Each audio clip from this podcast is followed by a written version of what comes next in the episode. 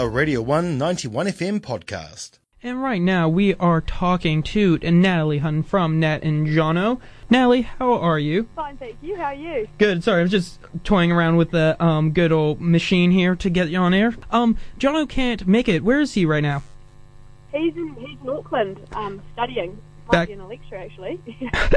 Oh man, good. I'm good to be happy to be out of the lectures right now. But God, sucks to be him not being able to do an interview right now. exactly. Yeah. Yeah. Um, just for the people at home here in Dunedin, being that you're from the upper northern city of Christchurch, who are you guys?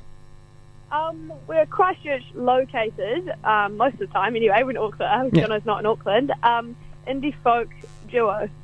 Awesome. And you guys um have had a good start for the year so far. You um dropped your EP, We Can Only Laugh and stuff, and now you've just dropped your new single, Grocery Shopping. What can you tell us about grocery shopping and the difference from your EP?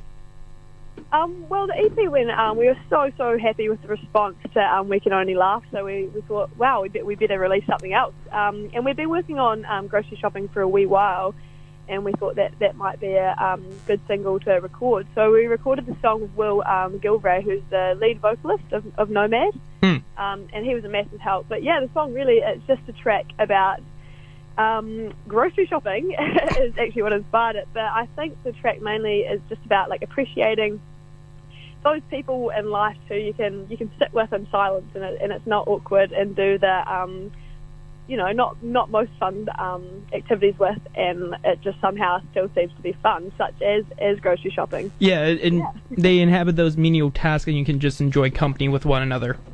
Yeah, yeah, for sure. Um, speaking of grocery shopping in that case, being of course Dunedin's a scarfy city and stuff, um, what are your, some of your favorite things to buy um grocery shopping? Is it like the budget noodles or do you go bougie and get the name brand? Um, not not bougie. No, I, I any hash brown that that is available, I, I will be purchasing. You can count on me to purchase that. Not too fuss about the, the brands, but um, hash browns are definitely a, a um, item that is purchased often by myself. Uh, tell me about. I just learned that you can defrost hash browns in a toaster. That has changed my life. Yeah, I'm like- okay.